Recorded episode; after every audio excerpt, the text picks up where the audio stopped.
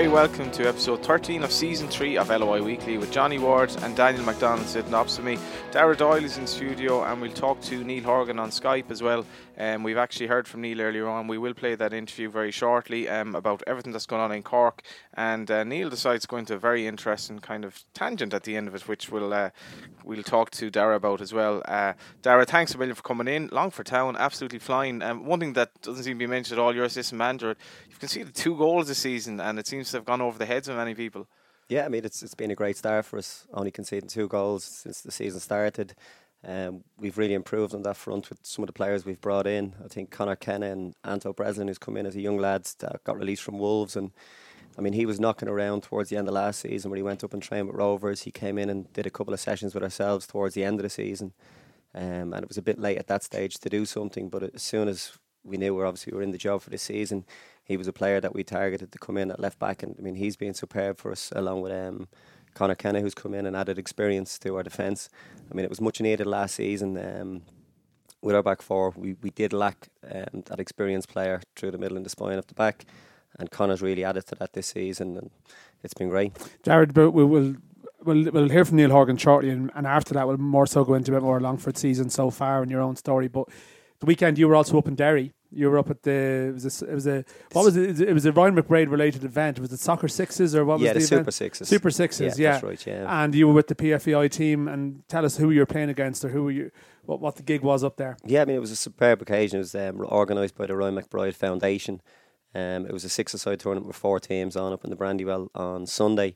Um, you had the Czech Republic national team, which had a number of internationals and players that. A few talented players. Yeah, very much so. Um, you had Derry City, and then you also had Celtic that had come over, and uh, ourselves obviously with the PFAI select team with players from Joseph Ndo to Stevie O'Donnell to Conor Powell and Alan McNally with a number of Gary McCabe was involved as Gary well. Gary McCabe was involved as well. So there was we had a squad of um, eight. Unfortunately, Joe Gamble and Killian Brennan uh, weren't able to make it for for reasons that they had. So we had an eight team squad up there. Over Not a bad team of players though you had. And Celtic had Paddy McCourt involved in it, or was he with the Derry team? No, yeah. he played with Celtic. Celtic. Um, yes, and you had Simon Donnelly, Tommy Boyd, um, Mark Burchill. Um, so there was talented players on that side, and we played them in the first game uh, up there, and we, we got a 2 0 win in that game, and then played Derry in the second game, um, and that, that game ended up 2 all. But it was it was a great occasion up there, and the work that the foundation do up there for the Yeah. young people and the community in Derry is fantastic. So they put that on as just something that they can do to provide funds to help the community up there in Derry and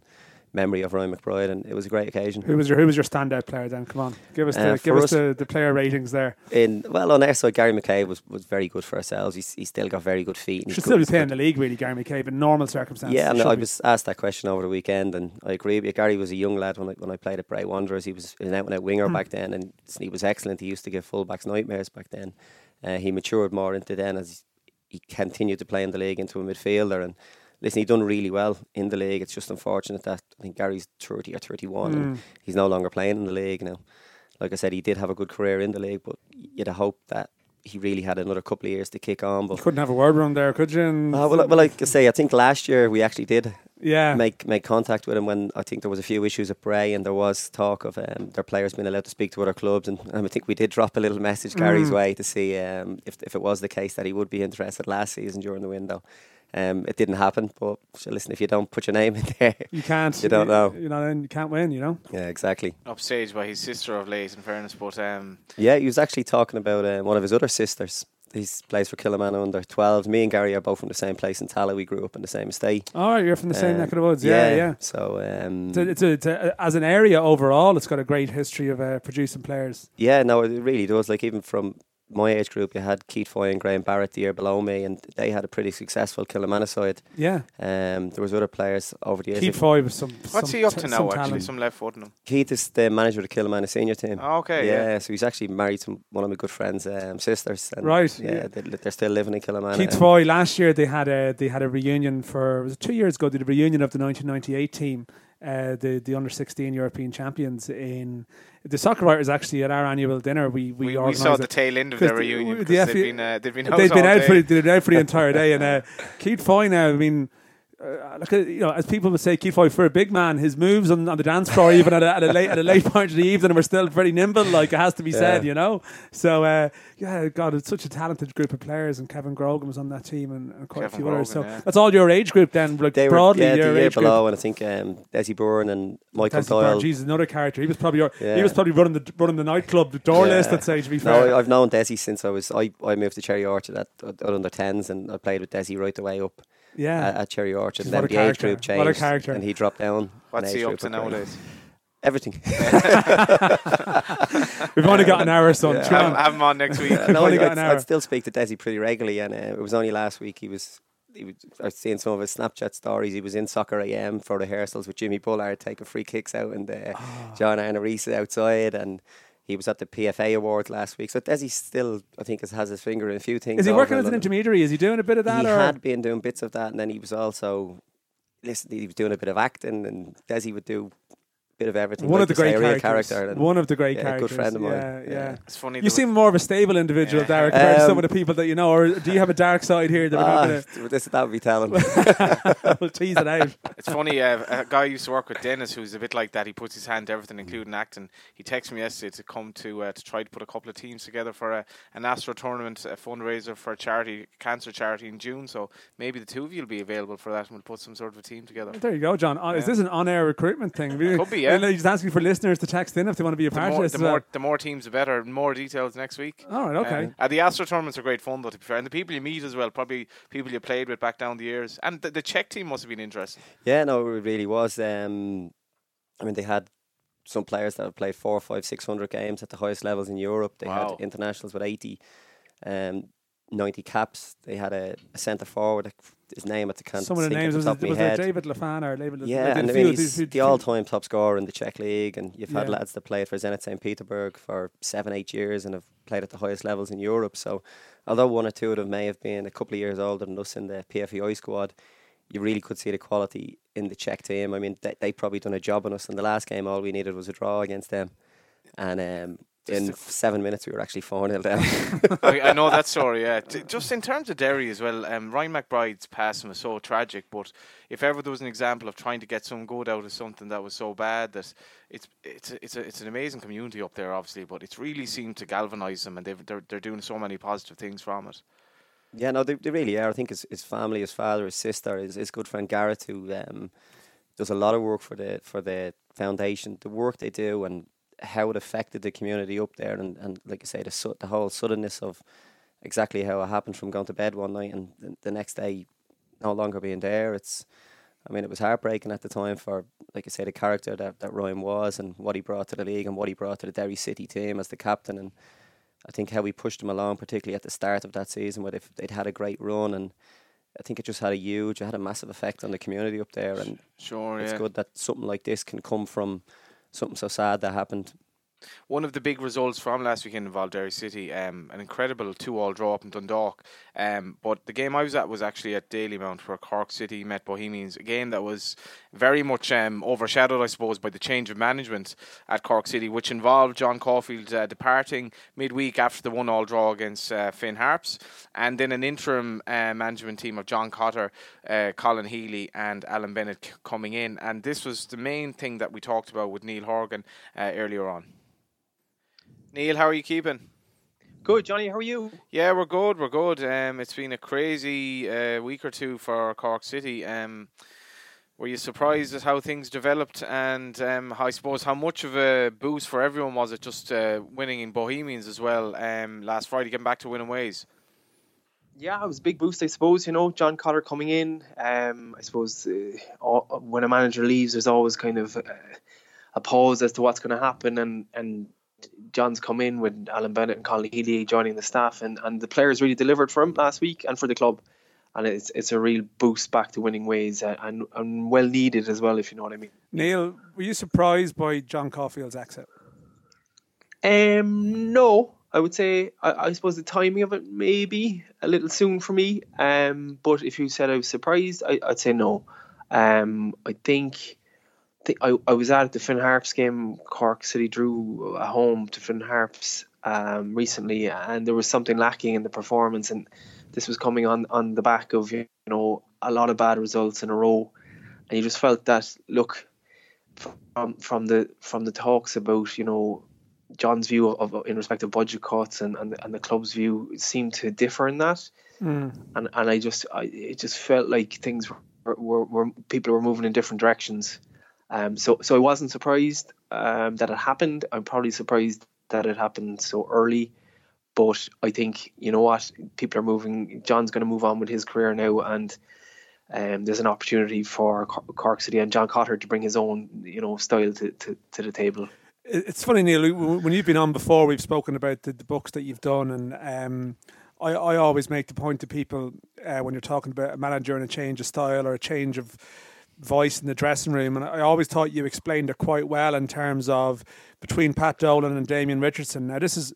I'm not, I'm not comparing oh, yeah. it, but you described like the intensity of how Dolan operated, and it was, you know, very effective and it was successful. But it almost just came to a point where people just need a different voice. It's not a reflection on the voice that was there. It's True. just a reflection on there's an intensity, there's a way, and maybe it just comes to a natural end. Now, this is just my opinion. I'm not projecting your no, opinion I think, this. I think it's a very good point, yeah. and I'd agree with you. Sorry to jump in, Daniel. Like, I, I think Mourinho is the, is the best example of this yeah. most of the time. You, you get three years with Mourinho and he wears you out. Like you, that's what it looks like from a, apart from Man United. Um, but but Pat Dolan, I suppose he was so intense, and uh, you know that when David Richardson came in that time back in 2005, it was a release for the players after you know you're just hearing the same voice and as you say it, it's no reflection on the manager john had john Coughlin been there five years which is the longest stint uh, you know consistent stint anyway unbroken stint of any cork city fc manager um, I know Rico might have, you know, had two stints at the club. I'm not sure what that amounted to, but John had been there the longest in one stint, and uh, you know, it, it, you know yourself. It, you're listening to the same person five years in a row. Maybe that comes to a natural end for, for both parties as well. Yeah, and in terms of um, John Caulfield's future, where do you think he will go, Neil? Um, and what will his legacy be like at Cork City? Well, his legacy, I mean, from a manager's point of view, is is unblemished, and I, and I, and I do think in that regard, you know, maybe if it had gone on longer and, and he didn't turn things around, you know, maybe it could have been tainted a little bit. So I, I think it's unblemished. It's it's it's up. It's the best. It's, you know, he's got the best record of any Cork City manager um, FC manager like since the club was founded in 1984, um, and and best record by by by a long shot in terms of consistent performances and winning the double. And, you know, no one else has has had that four years of kind of second place, you know, um, or, or, winning the title and, and four cup finals in a row. Um, so so in terms of the manager, what was your second question? Yeah, where might he go next? Where will he go next? Yeah, it's an interesting one. Uh, you know, you've seen managers like um, I suppose Stephen Kenny is a good example. Um, I think Stephen probably benefited from a time in Scotland, even though his time in Scotland, uh, you know, didn't work out fantastically for him. I, I think he, he's come back and, and, and now he's. He, he, I think Stephen Kenny benefited from having full time experience abroad and when he brought it back to Dundalk, and and even with his role in the Irish setup now, it, it was under his belt that he had done it abroad. So it, you know, I think John should look abroad. Um, I think you know England, Scotland, I suppose is the is the traditional routes, and and you know, um, maybe League One or you know Premier League in Scotland. Um, why not? You know, I mean, his record alone. Like if I went to a match this was before Brian Barry Murphy took over um, Rochdale. I went to watch Rochdale play um, about six months ago, and Brian Barry Murphy was actually on the coaching setup at that time, and he got his tickets for the match. But anyway, long story short, um, I, I was thinking of Caulfield at the time. I was like, John could do a job here. Now, thankfully, Brian Barry Murphy has uh, got the, the pretty well. There. Yeah, he did he's pretty well. Fantastic. Yeah, he's he's got them on relegation. He's doing unbelievable. But I, I think John could do a real, a real job there. You know, that level. The suggestion, I, I mean, I was having a discussion with someone the other day, and it wasn't like an information-based discussion. It wasn't like, "Have you heard he's doing this?" It was more of a general chat. But they were even suggesting the American route as well. There's something he can yeah. look at too. Um, Jim well, McGuinness has got a job over there, you know, and he's got some a, American connections, doesn't he? He's born in Chicago, John. Yeah. So, so yeah, I mean, th- th- absolutely. I, I, would say you know Jim McGuinness and and there are multiple levels. I, I, mean the MLS. I suppose under the MLS is probably more reasonable that you get into the league below, or you know, the yeah, the USL below. is growing. now, USL, yeah. Um, uh, MLS, I think, is, is quite hard to get into Yeah. as a player or as a manager yeah. from League of Ireland. I, I know that myself. anyway, um, I think. Is there a story I- there you're not telling us there, Neil? Oh no, it's fully uh, Colorado Rapids period I had uh, out there at one stage. Um, sort of worked out, sort of didn't, um, Yeah. and I came back to, to a better contract at Cork City after a trial period over there. All right, okay. But but uh, what I'm trying to say is that I suppose there's not that many uh, when you look at the Irish players going over there, or even where Jim McGuinness is now. They're not really in the MLS. They're in the the, the, the guys who do very well get to the MLS. Um, and I think you know I, I'd say John's route would probably be possibly be the league below and prove himself, or the separate league as as it were, and prove himself, and then and then you know. I think look, he's got loads of options. There's not many managers around that has Has he the load of options, O'Neill? Does he? Like, has he loads of I, options? I think he does. If if you're looking at record and you're looking at you know um, statistical victories, I think on on on- on that alone, he's going to attract. Like I, I don't know any ma- manager personally, uh, you know, in the League of Ireland who's had has a record like John. Mm. I, I don't, and I, I I'm looking back, and it's just because it's gone so well up to this year. Um, literally, I'd say his statistic win win rate or whatever they do, you know, is unbelievable. It's off the charts. Um, so, so I, I, I would imagine he does. You know, I would imagine he does. I, I imagine they look into that. Obviously, they, they abroad they probably look down upon you, the League of Ireland to some extent, but they, you know they've shown that they've taken chances with fellas too. Yeah. Um, Age so whether might be it a needs an Irish, problem. Yeah. yeah. pardon? Age might be a slight problem with that. That'd be my only maybe my only yeah. slight fear in that respect, you know. But I mean, But he, yeah, I'd say John. John would disagree with you. oh, and listen, and and and, and, and he, put him into a room with people. I'm sure he could convince Yeah, them that pretty pretty quickly. But it's it's getting in And the door for the interview in the first place. the getting in the door for the interview. Once Yeah. once he gets in the door for the interview, I'd say he'd be blown away from. He, he actually reminds me. I know it sounds a bit mad, but we watched Liverpool last night, and obviously Klopp's passion comes across. Not I'm not talking about football style here or anything, but I think John's forte is really his passion that that he he kind of. And, and and that was kind of lacking this year, if I'm honest. Hmm. Uh, whatever happened with the club a little bit, John wasn't the same when I was watching on, on the sideline, and I think I think he has that effect over players when he's passionate. That that you know is really kind of uh, you know if you're a player you kind of go along with it. It's fa- it's fabulous, you know. Just going well, well. Let's looking forward for Cork City. Then I mean, they've they've brought Colin Healy, or you know, they've promoted Colin Healy and, and Alan Bennett, maybe Yeah. you know, into into this role. And I saw Alan Bennett certainly on the pitch on Friday, um, having a little moment with the fans after, and you could sense what it meant to them. So, so what do you what do you make of the structure there now? It does seem like John Cotter's going to get a chance, but obviously he doesn't have the the, the requisite badges. Um, you know, you've got you've got two people behind him there who probably will be candidates in their own right in a, in a certain degree. So, what what do you make of the structure that's there? I think on an interim basis it makes sense. I think leaving John Cotter there, who knows the players and actually has a brilliant CV himself, a very similar CV to in terms of management uh, to John Caulfield when he came in in terms of winning uh, intermediate cups with Avondale. Um, who again are in the intermediate cup final next week. Very successful club. Both John and John Cotter and John Caulfield both kind of jumped from Avondale to Cork City and have done really well. I think John Cotter deserves his chance. In, in, in terms of John Cotter versus John Caulfield, John Cotter probably didn't, you know, play. He played with Cork City with me, um, but only for a few years. He was a very good player. Doesn't have the the, the CV that John Caulfield had as a player. In, in terms of Alan Bennett and Colin Healy, um, great guys, great guys to have in the club. Absolutely brilliant professionals, and um, two former internationals, right? So, so I think as a starting point on an interim basis, that's fantastic.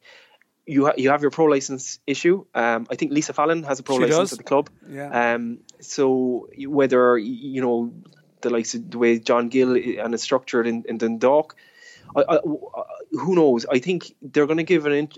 From my view, from the outside, is that they'll give him a chance and give this structure a chance, and, and then make a decision uh, probably at the end of the year, um, assuming that the, the the good results results continue. And I and I do think they have a chance of with this interim group uh, of actually making Europe. You know, if you look at the table, despite everything that's gone on, they're only because it's kind of early. It's fifteen, you know, fifteen games in. They're only nine points behind Derry, who are who are in fourth place. You know, um, nine points isn't isn't a lot. Like The way um, Rovers are going, sure they could win the league at the moment.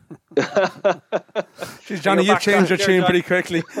um, just on that, O'Neill, the, the three lads. Um, I was actually talking to one of the Cork players on Saturday, and he was very complimentary of the three of them, just how they, they, they spoke to them before the game or that. But it, it almost seems to me like it might be a, a genuine three way process where they're they do actually really work together, and it's kind of like um, I don't know whatever the equivalent is of a joint manager when there are three of them involved, but like the three of them seem to almost have an equal role, or maybe I'm just reading into it wrongly. I don't know. I, I I'm I'm assuming that John Cotter is, is the is the top man. If if I'm honest. Um, He spoke with a lot of um, kind of self belief after the game as well. Yeah, I, I would assume he would be Johnny. I I'd assume he, he he's the one with the authority really to make the decisions, and that he'd be taking it. Obviously, like John Cotter, you know, has more management experience than the two lads. But the two and it'll complement them because the two lads have unbelievable playing experience, particularly Colin Healy. Uh, you know, playing at Celtic and multiple caps, but also Alan Bennett gone through all the leagues in England and in, is an international and, and played with Cork City for so long and in, in different periods. Um, so it's a, it's a good team, you know, it's a very good team. And do you know what? It's I think it's symbolic of the way the club needs to go um, and the way Irish football is going with League of Ireland clubs bringing players back in, you know, and, and in fairness, the underage structures has allowed that to happen. If Alan Bennett and Colin Healy weren't at the club, as as you know, I think Colin was the overall kind of underage uh, manager as such. Alan Bennett was involved as a player, but also he was involved in the under thirteen setup, um, the new the new under thirteen team. Then then I don't think that this would have occurred. You know, I, I I think you'd be you wouldn't put your your your neck out to contact these guys. That wouldn't have happened in the past. You'd end up possibly without that kind of experience. So it, it's a good thing. I think. Let's see how it goes. Uh, They'll certainly have the fans behind them, and at the same time, it, it's great to you know to to let John Caulfield go into his next thing with you know an outstanding contribution to Cork football that he's provided both as a player and as manager. Uh, Neil, just one last question before we let you go. I mean, Yeah. I saw you, you were actually tweeting recently about the broader picture in Irish football. And again, to go back to like Second City in particular, you touched on, uh, I suppose you, eh, there was an overlap maybe between some of your broader statements, Yeah. your hopes for the future of, of Irish football. And, and I think you obviously highlighted that recently, that you'd, you'd almost written about this before some of this had come to pass. And maybe there's an opportunity there now. I mean, what's your take on it from, from, from your standpoint? Well, I think there's a huge opportunity there, and it's high time for change. We've been we've been asking for change for so many years. I mean, the likes of you guys on the, this podcast, all the other podcasts have really helped this. I think you know, and social media in general. Um, so I think I think it's high time for change. This is an opportunity that that we can't let pass us. Um, and I think hopefully we'll get the right people involved, and and this chance may never come again. You know. Yeah, absolutely. And Neil, thanks a million for coming on, and um, hopefully you enjoy the rest of the season with Cork City and things are on the up. Thanks, Johnny. And Johnny, by the way, I'm interested in your views on um, the All Ireland League. I think you've kind of gone into that before yourself, listening to you. Yeah, Um, well, sure. Like I, I- I think it's a com- like it's a complete no-brainer in theory. Anyway, I, I feel we've had this debate. I'm kind of coming to around with Dan in terms of the ten-team league being a good structure at the moment. But I've spent a fair bit of time up the north. Um, the cup Yes. final on Saturday, there's like five and a half thousand at the game. I know there were two relatively small clubs, particularly Ballinamallard. Um, you know, I, I think the Brexit situation is just such a kind of a a head scratcher in terms of what happens. But um, you know, if you could bring in, imagine how much an All Ireland League would benefit Derry City. Not to mind um, the fact that the the structure and the roles in this country mean that Dublin and Belfast are basically two hours apart now. Um, Absolutely. yeah, I, I I'm in, interested in that. and I think I was listening to you guys the last week, you know, trying to come up with it, you know, with 10 teams or a lower amount of teams that ups the le- ups the level of quality. And I think, you know, i i you can do that with northern teams and and you'd have less you could have seven teams from the south and imagine, you know, five teams from the north. Then you've a really strong um, level, you know, in terms of every week high level of, of players. And I think that that would be the right amount of teams um, with the right amount of quality to move things forward. But obviously, there's a million, there's a million Yeah, we'd love to talk to you about it to- or- again. or, you yeah, know, because like it's yeah, it's- we'll talk some other yeah, time. I think Yeah. that the broader picture in Irish football at the moment at that board and structure level is is trying to get. There's an element of trying to get turkeys to vote for Christmas, and I think Yeah. with with this debate, with the Northern Irish aspect, there's an element of trying to persuade people to sacrifice themselves for some bigger prize, you know, because um, Mm. from my experiences of Northern Irish football in terms of even going to gigs and events, and listen, we have our tribalisms down here too, so we're in Yeah. no position to preach We do. uh, our We little do. fiefdoms. I mean, in fact, that's a massive story in, in, in everything that's going on in a broader picture. But it's it's particularly entrenched up there to some degree, and I I don't know how you get the buy-in from them Mm. without sort of threatening there's some kind of independence and tradition that they have. But Yeah. um, I think I think maybe one of the things you might think of would be that you you you just make sure that we're talking about a league here, you know, not not Absolutely, a national team, absolutely, you yeah. know. And I think I, I think one of the mistakes that I've seen in the past made by be it I think John Delaney who kept mentioning yeah, a, a possible United Irish team soccer team. I- That's a I- I- total I, just red thought flag. that was problematic completely Yeah. and, and not not not at all on the table in term whereas you, you could envision a league um, that you know that suits both jurisdictions really and, and, and embraces soccer on the island you know um, Just to clarify, we did bring you on to speak about John Caulfield we'll solve all the world's problems on another day, but they're all very valid valid debate, the right points as well, Neil. That's all good. thanks, Thanks, thanks lads. a million for thanks coming lads on. pleasure Cheers, Neil. Take care. talk to you soon bye bye Right then, we, we we'll uh, we'll get to um, as the politician used to say. I'll get to your first question later, but on to your second. one. Basically, let's firstly talk about. The All Ireland League stuff, I think, Uh, actually.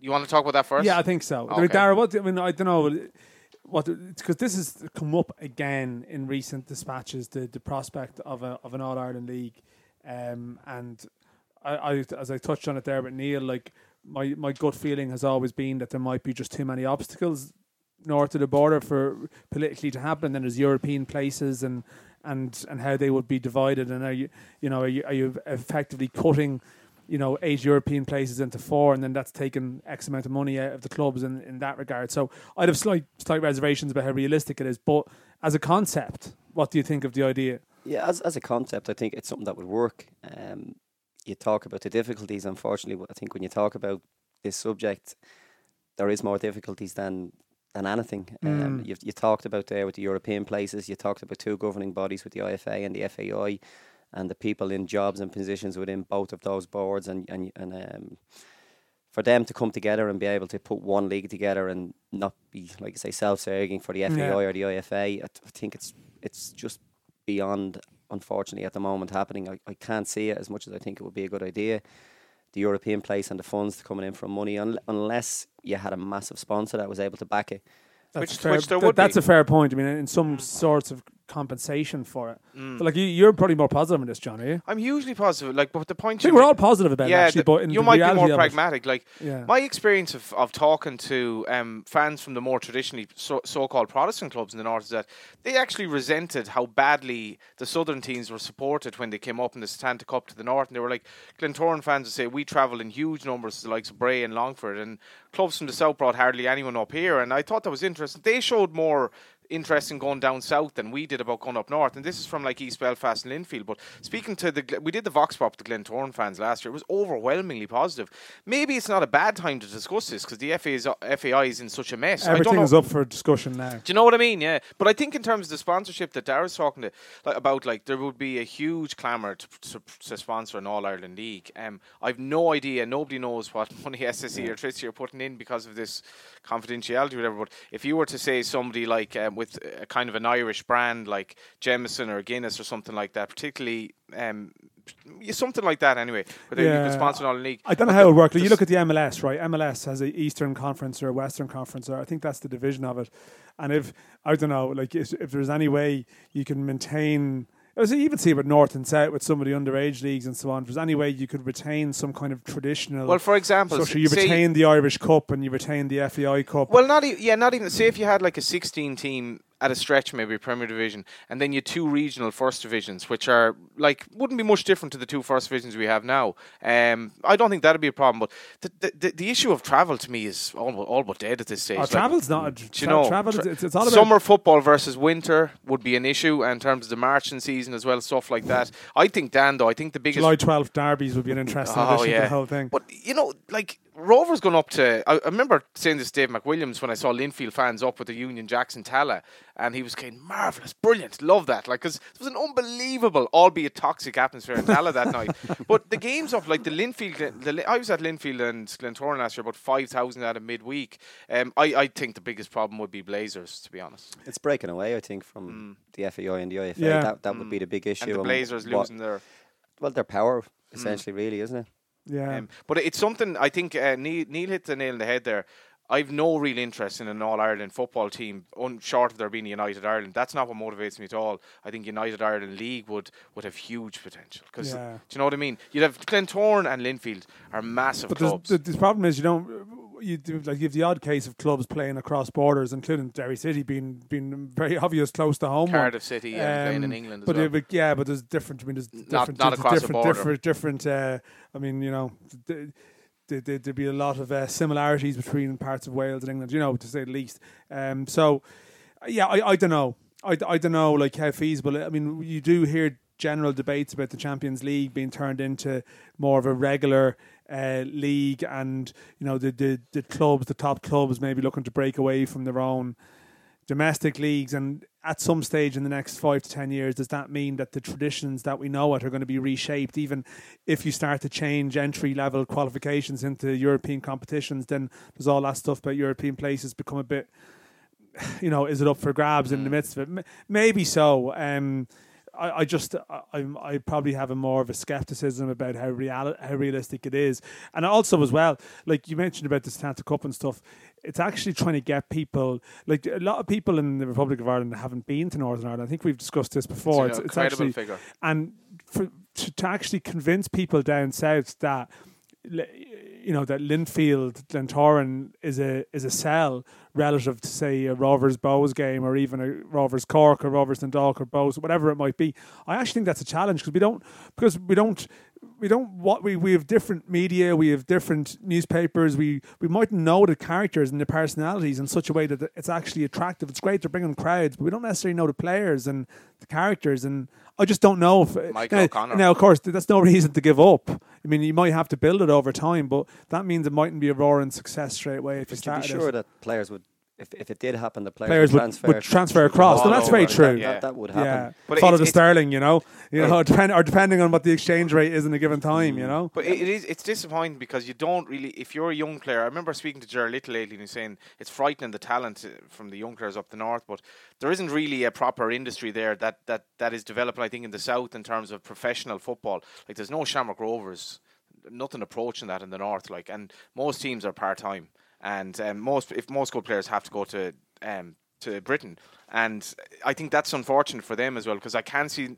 the Northern Irish League ever really taking off because of the population. Mm. Do you know yeah, what I mean? It's, it's difficult. I know some underage teams have gone up and played Linfield's underage of 15s and 17s, and the League of Ireland teams have, have won comfortably. They're mm. training a lot more in comparison to the underage sides up the north. I think they've accepted. I think they've accepted mediocrity up there as well, where you still have. And Dan, we often have a joke about this like even though it's not really funny, like managers and, and players being on holidays during European games, and like the, the, the playoffs for the European positions, I think are on this weekend, and the, the European prize money is so huge there, but they're still looking at it as sort of a like a kind of a bonus. Whereas down here now, it's it's huge. Well, there has been some moves to go a bit more full time with certain clubs over there, but I mean they're doing it. Half of the players being full time, half of the players being not. There's, you know, which is a sort of a it's it's a hybrid type of thing that I'm not sure if that's necessarily it. But I um, think we um, should. I think we should have dedicate a show to this this year at some stage if we can. But, but I think they have a diff- different culture there as well. I think it's more the culture of lower to non-league in England, mm. where after games the players are going into the pub and they're having a few points after yeah. games and I mean, that was a big thing that I say I dropped I was just going to talk about your. I was going to talk about your own journey, yeah, because yeah. you, you you you've experienced non-league football in England. Yeah, so yeah, but I played in League Two. I played in the conference, and I know after games in the conference, at times we, we were given half an hour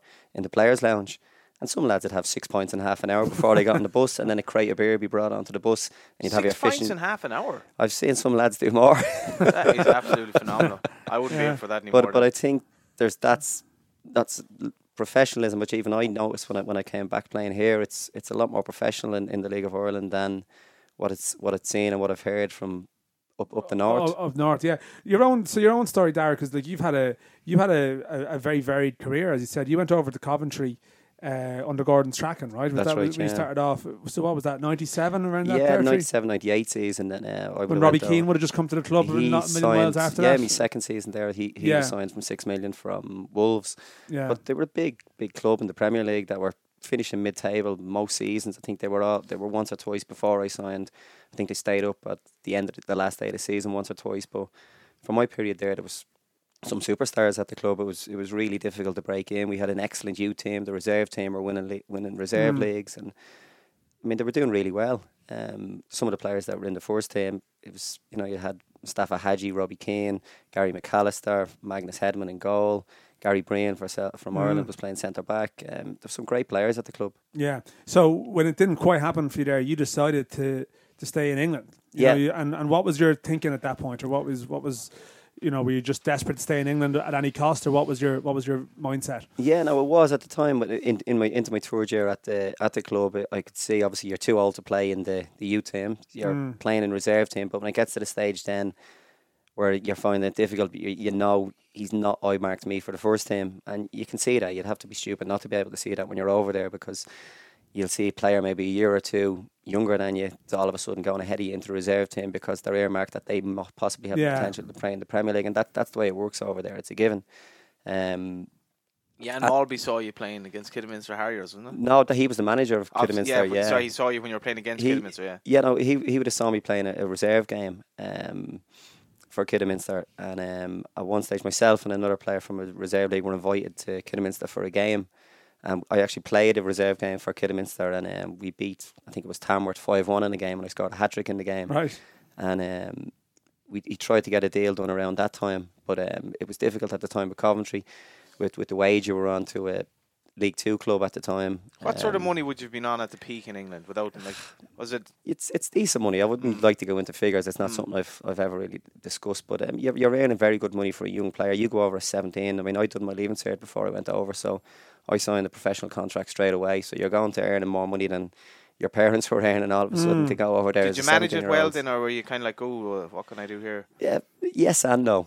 Um, I think it's difficult when you're over there. I think I, I bought a car for, I went in and bought a car for like 18 grand cash over there at the time. Right, I yeah. just turned 18 because you sort of have it and it's it's it's ridiculous That when you when fit look in as well too with the, the car park and Well, the it- other players Well, and that, such. that, you know. that can be, and you, like you say, because you have the money and you're young and growing up, you're, you're probably it wasn't used to having Mm. that type of money, and maybe the, the guidance wasn't there back then that possibly is there for some of the players now, and I'm sure a number of players probably from my area have told you similar stories. Yeah. Um, It's interesting then if you wanted to move to Kidderminster you're like, well, you my money's Well, probably it was- an awful lot less. it, it it was less, but not significantly less. Okay. They were still uh, paid quite well. They did, um, and they were they were full time. They were in League Two. Jan Molby was the manager. They had some really good players at the club. Even when I signed, um, Barry Horne was at the club. Remember from yeah, from Everton. Yeah, yeah. He was a central midfielder at the club. God, he must have been pushing on a bit Yeah, at that he stage, was was he? coming right to the end of his career. I think he was maybe thirty-seven or so when Yeah. when, when I went. But um, yeah, listen, it was great to go down the league. The move didn't happen initially straight away, and then I had one or two other offers. I, I spoke to Bournemouth, who were in um, this, at the equivalent of League One back Yeah. then. I spoke to Carlisle and I spoke to Bristol Rovers. So there was options for me to go to all of them clubs. Um, but living in the time I was living in the Midlands in Coventry and, and Kidderminster was about a one hour drive Right. and I was probably settled and, and comfortable in the Midlands at the time. I had settled pretty well, I felt, but um, I was able to sign for Kidderminster. And I used and for my first season at Kidderminster, I drove every day because you Yeah. leave at eight o'clock in the morning, half eight, you get there just after nine, and if you've only one session of the day, you can be finished by half twelve, one o'clock, and you're back home Off by two home. o'clock. Yeah. So that that was the reason. And then at the time, and Jan Mul- Molby was a pull. I grew up as a big Liverpool fan, and Right. Must have enjoyed last night. yeah, yeah. Mm. Well, Yeah. yeah. But like, I I think um, we were training last night at um, Leixlip. That's where we trained with Longford. They and, won um, 4 0. they would, I heard, I heard. But um, we'd finished at half eight. By the time I get in, it was half time, and the second half was starting. And uh, it was only when we were there talking myself, Neil and Jared, the goalkeeping coach, were um, Neil Fenn, of watching the course, a game. big Spurs. It'll be a big Spurs massive Liverpool Spurs face fan. off. Yeah, yeah, things he's go- hoping, he's hoping that. Yeah. But, Most um, people, the game, the Spurs game is over by the time people listen to the show, John. So just, just to be clear, that you know. yeah. Who knows anyway? Yeah. Um, what happened after Kidderminster? But then you would you played down because I mean Nuneaton, Moor Green, Redditch, Yeah. Bromsgrove. So you All Midlands you- clubs. Yeah. So I, I remember speaking to Conor Clifford before about the non-league scene in England. That he he only went he was at conference level, but and I think this is the same in Scotland and a lot of leagues that have established that you, you there's still some very good players knocking around this Yeah. circuit who some of them might not want to be at a higher level. They, they might suit Yeah. them, and you know, clubs might have more money at, at that level than some football league clubs. Or what type of characters or what type of players would you have met on that circuit? what Um, was your own? Wh- When you when you drop down to, to the conference, I, I went on loan for initially that Nuneaton for um, I think it was for a month initially, and I had played four or five games in the month near the end of the season, uh, coming to the end of my contract at Kidderminster, and they were a part time team. They basically trained Tuesday, Thursday, and they played a game on a Saturday. Right. Um, they had a number of players along myself and um, Sam Ricketts, who ended Oh, up yeah. having a really good career. He went on loan. We were on loan at the same time. For, he was at Swansea, I think, at the time. yeah. Um, and you're playing with lads that are coming off a building site to go to training. You're lads that are in offices. You have lads that there was some physiotherapists. There was lads that were ex pros like Terry Angus who'd played at um, Fulham and Mm. a number of clubs. You had you had lots of ex pros, and you had then again you had some young players that had come through the non leagues levels that got to a high level at non league and broke through and had careers at that level and made decent money from training on a Tuesday, training on a Thursday. And playing games on a Saturday, and they were happy out with job. that, Oh, yeah. some of them were, yeah. Mm. And what was your own situation? Were you full time throughout all your time in England, or were you Yeah, doing no, other for the last the end of it? for the last three years in um, in the conference, I was I was six years full time, and then for the last three years, I was basically at, at that equivalent where I was training on a Tuesday, a Thursday, and that was it, ended up in the conference north. And Yeah. um, Were you working on part time then? or- no, I, it was it was actually still well enough paid. Like we would get an envelope stuffed with cash every Saturday, and there were some players Tax earning. free. Yeah, yeah, there were some players that might have been earning a smaller amount, but if you'd come from the league or a decent level of football, you got quite well looked after. Yeah. What did yeah. you do in Um, your spare time then? Is Uh, all sorts. Um, no, it was difficult. Like I used to just train. I'd go to the gym. I'd do different things. But you, you say that then, and we'd finish training on Tuesday at that level, and after you finish training, the lads would go up to the bar and have a pint before they go home. Yeah. yeah. Same on the Saturday after games, and it, it was a different sort of level. It got to the stage then. I had um, young son at the time when I was playing at that level, and it was just before he was due to go to school, and I was sort of looking at where am I going, and did I come over here to play at the level of Conference North? And at the time, I said I didn't. And Yeah. um, obviously, at the time here, everything was going very well in the league, and players were getting played quite well. It's around 2007 or so. yeah, this it was. around yeah. that time. so yeah. I'd made contact with a few um, people around the end of 2006, just letting them know that I was, I was thinking of coming back at the start of the following season. And um, had I had a few offers then to come back, and that's when I actually signed with Longford when Alan Matthews was the manager back at the start Yeah. of 2007. Wow. So, like, I mean, we're not going to go through your whole League of Ireland career, but you you had a, a good career at a, a few different clubs, and now it's going to come full circle to some degree that you're back at Longford. So, Yeah. and and your relationship with Neil Fennis was he someone you'd met in football anywhere along the way, or how did this come Yeah, about? no, he would have been someone obviously I'd played against over the years with the number of clubs he was Yeah. at, from Bohs to Dundalk to Rovers and um, all the clubs he was at. But, but um, what actually happened, how we got to know each other very well, was um, when Neil set up his company, Pat the Pro Pat the Soccer Pro, Academy. because you're involved with that as well, are you? yeah, so he he'd set that up. I think it was 2014, and it was it'd been open about six months or so, and it was it was just starting to grow. When um, his partner at the time was Matt Gregg, who I knew very well from playing with, and um, he'd mentioned to him that just used to get Darren to do a bit with some of the lads because he knew I'd been started doing my badges, and I've been coaching schoolboys clubs since I moved back to Ireland in 2008, um, and obviously working with kids. Yeah. So um, he got me in working then. So I've been in doing coaching with Pat the Pro for the last probably five years, five and a half years, I suppose. And um, so we've got to know each other through then. It's So- interesting you had your eye on coaching from a very early age. Then, if in 2008 already you were coaching kids, Yeah, no, that's right. Well, it's, my son was born in 2003, so I, I actually still coach his team as well. Even now, I, I coach under 16 team Where's as that? well. Where, where, what, what, Um, what they club were a swords team. They're actually all at Phoenix FC now, so Oh, yeah, they're um, okay. under 16s, and actually they're a very good side. They're in the DDSL, and we've had two or three players actually get moves to English clubs this summer. right? Um, so they're, they're, a really good side, and um, I be, do two, three nights a week with them on top of the three nights a week at Longford, plus the bit of coaching at Pat the Pro on a Saturday morning. So You're keeping busy, so yeah, my whole time is filled with, with basically coaching, and that's been the case probably for the last five to six years. Right. Yeah, yeah. It's interesting. Keith, Keith Long and Trevor Croly work well, um, obviously, and they're always called a partnership. And um, I suppose it'd be friendly enough to draw the lads Tim Clancy and um, Kevin Doherty. Um, Kevin Doherty. But what the two of you are you kind of similar? Are you different? How do you get on together? Uh, we we get on very well. Obviously, everyone knows Neil's playing style. He likes the team to play attractive football, um, and I think Neil, when he when he got the job at Longford, um, I was player coach at Cabinteely, and I had a contract till the end of that season. Um, he went in. I think Gary was with him for the end of that season. Gary Crone is Mm. now um, with Bray, and when that season came to an end, he'd approached me and asked me would I be interested in going in as his number two as assistant. And listen, I was more than happy to do so. I was 37 at the end of that season, um, and I felt it was time for me to go on to a new challenge and a new role. Um, I suppose my, my outlook and my view on football is I do like football to be played the correct way. I like it to be played at a high intensity. I like us to win the ball back very quickly. Mm. Um, Has that been a feature with Longford this season? Because uh, you're obviously not conceding goals, which must be a lot to do with the fact that um, opposition aren't really creating that many chances against you as well as well as Steacy playing well. But is this a high press game that you're playing? We we do. I mean, it's something that we work on a lot in training. If anyone came down and watched their sessions, a- a lot of it is just keeping the ball. We want to keep the ball. We want to own the ball. We want to be in charge of the game. But we also want to be on the flip side of that. We know we're going to make mistakes. We're going to make mistakes. So it's important how quickly we can get the ball back and how close we have players to the ball to be in a position where they can get it back. Do players enjoy that aspect of football where you're uh, like chasing like a lunatic to get the ball back, the high press? Do players enjoy that because they don't have the ball? Well, I, I think you have to enjoy doing that because the end result is you get the ball back. And if Mm. you're then in a position where you've worked on how are we going to keep the ball, where are we going to move, do we have to go back then to go across, to go forward? You're working the opposition, and it's harder for them if you're a team that plays a good brand of football that keeps the ball. Now we're not stupid. We've we've played teams this year that, that have looked to press us, that have looked to put two up, that have looked to press at midfield.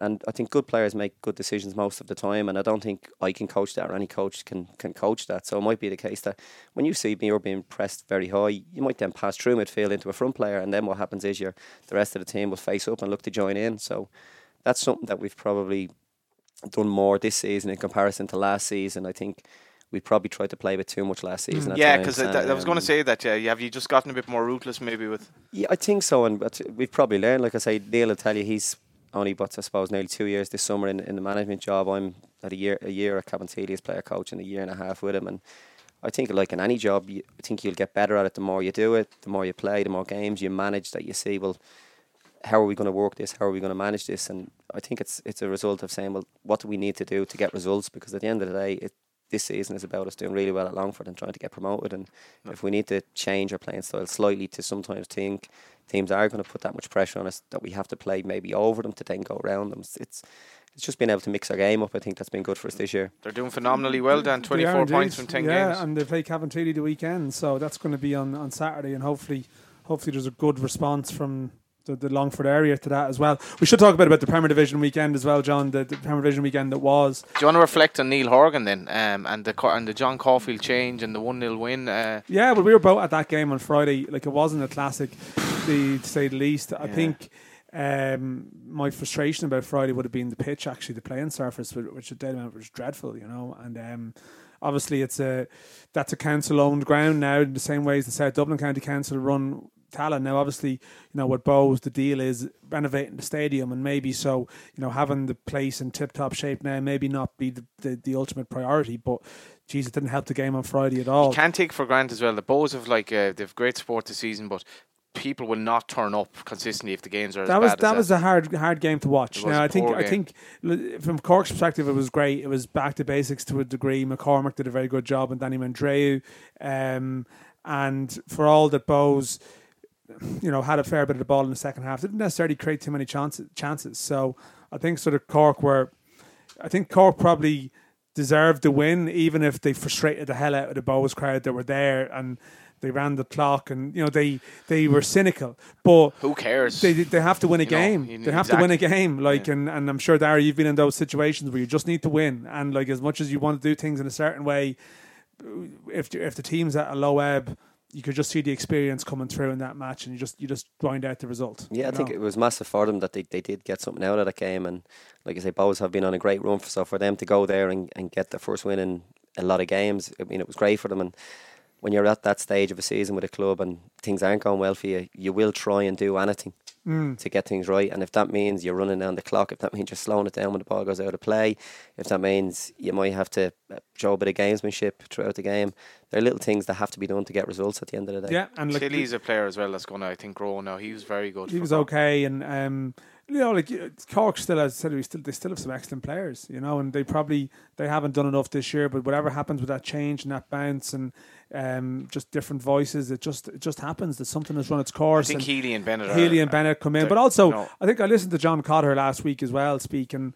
I I wouldn't undersell him either in the sense that like he's he's he seems to be a confident enough fella, has his own ideas as well, and he's not he's not he's a low profile player, and it's easy to then just downplay his his role just because the, there's these two legends maybe have come in below, but um.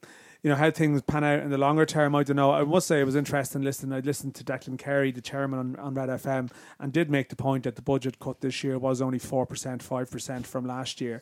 And maybe you would have listened to some interviews from John Coughlin, would have got left the impression it was 20, 25 percent. In fact, you know, I also did say that the budget now is significantly higher than the budget they won the league with in 2017. So John Sullivan had an Um, interesting article on that. John Sullivan's piece, yeah, exactly. So, I mean, mistakes were made maybe in terms of the previous board and and uh, the, the base that was set, and money was wasted. But look, at that's they can only deal with what they where they are now, and uh, where they are now is they're home to UCD on Friday, and let's see what sort of public comes out.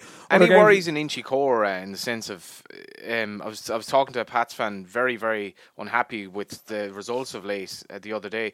Three 0 at home to Waterford. Yeah, that's it's not a good result. Um, crowd is a bit disappointed as well, and then certainly they've lost that. The buzz seems to have gone a bit there. buzz. Yeah. I mean, I, I think, but part of that though as well, it does show that um, if you don't have the facilities at the stadium, then you are very much reliant on results, and if results start to struggle in a way that um, other other grounds, you know, um, have a buzz that's keeping people in as well. But like, yeah, I, I mean, they just they're a bit they they're a bit inconsistent, Pats, and and. I mean, Kept they- in for a long time after the game. What have you made of them, They've Dara? won six and lost six, so that's Mm. that's the definition of inconsistent. Yeah. You know, What have Yeah. you made of them, Dara, so far? And Waterford as well. It was like three goals, smash and grab second half by talented players up front. Yeah, no, I, I watched the goals, I seen the highlights of the game, and like I say, I think they gave the ball away sloppily in midfield, and, and they got punished for it. Like I think they're still possibly trying to play an expansive game. He's mixed it up a bit this year with playing lads who have played fullback for years as wing backs, and that's probably left a bit of space at the back. They do have some good players, and there's it's been a poor start from. Let's let's be honest. I think everyone was expecting them to challenge, especially with bringing Chris Forrester back and some of the players that they've brought in and it, it probably just hasn't happened as yet. I think, like I say, we're 12 games in with six and six, and they need to they, they need to get back to winning ways pretty quickly. I think. yeah. I mean, do you actually see much Premier Division? I'm just thinking from your own perspective. You're if you're playing away from home on a Friday, well, then you're at a game. If you're on Saturday, are you on scouting duty on a Friday watching someone Yeah. else, or so you don't? But you don't see that much Premier Division. Maybe no, Monday and, game and, or something. and I think un, until I finished at Drogheda, I think it was 2014, and I went to Shelburne, who were in the first division in my last couple of seasons before Cabinteely. I wouldn't have known much about the, the first division, but now basically I know every single player, what what foot they are, what they're good at, what they're bad at. Through our scouting report, we have uh, opposition analysis this season.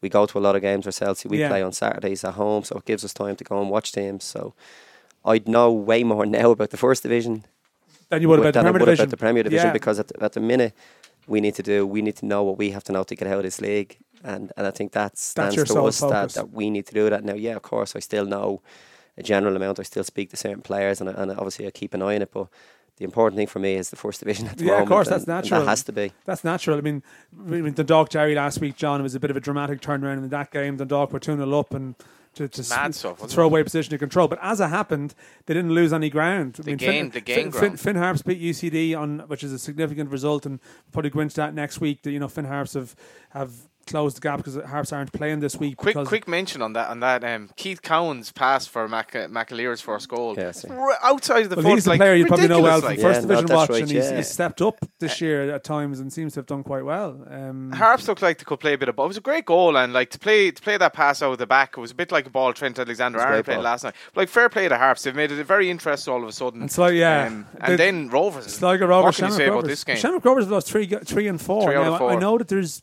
there's there's circumstances and like you know in each each game in isolation, you had the mad derby, you had the injury crisis, and then you have two great strikes last week. But the fact is, they've still lost three and four when they were in a position where they were in control. And It was interesting because I was talking to one of their fans who said it was their worst performance of the season, but Bradley afterwards was praising the performance and he just said, "Well, we're beaten by two worldies." yeah, like he wasn't wasn't uh, burdening Sligo Rovers with praise anyway. That's for sure. But Great uh, to see the left back doing so well for the 17s as well. Uh, young Bulger, James Fur- James Furlong, Furlong. rather, James um, Furlong. playing both games in the group stages. talented player. Yeah, so um, it, it throws it right, right open. I mean, I said with Bohs losing, with the top the top clubs all dropping points effectively. So um, Who do you fancy to win the league there? I, I don't think you can look past Dundalk. I think their their run of recent has been very good. They've got really key players back into the team, and I can't see anyone but Dundalk winning the league. To be honest with you, I think um, Rovers will push them. I think Bohs will be there or thereabouts, but I possibly could see them dropping off a little bit in some games. Um, whether they've got the overall depth, I know they they changed players over the, the bank holiday weekend the last time, Mm. but I think when you look at the quality of the players in Dundalk and Rover squad, I, th- I think it is a, a level above everybody else. Yeah, bring bring us on to this weekend's games as well because um, Dundalk are at Bohs without um, without the Hobanator. yeah, they got And yeah, yeah, Georgie Kelly gets Big his chance big to chance shine. for Georgie Kelly. Georgie Presumably Kelly. will start. Player you would have watched Yeah, at he's first division excellent level. player. Played Excellent against them, I guess. Yeah, would you? number, a number of times. Yeah, he's a very, very good centre forward. Um, I think if he'd gone to any other club, he would have been playing more regularly. It's just the fact that Hoban's been so good.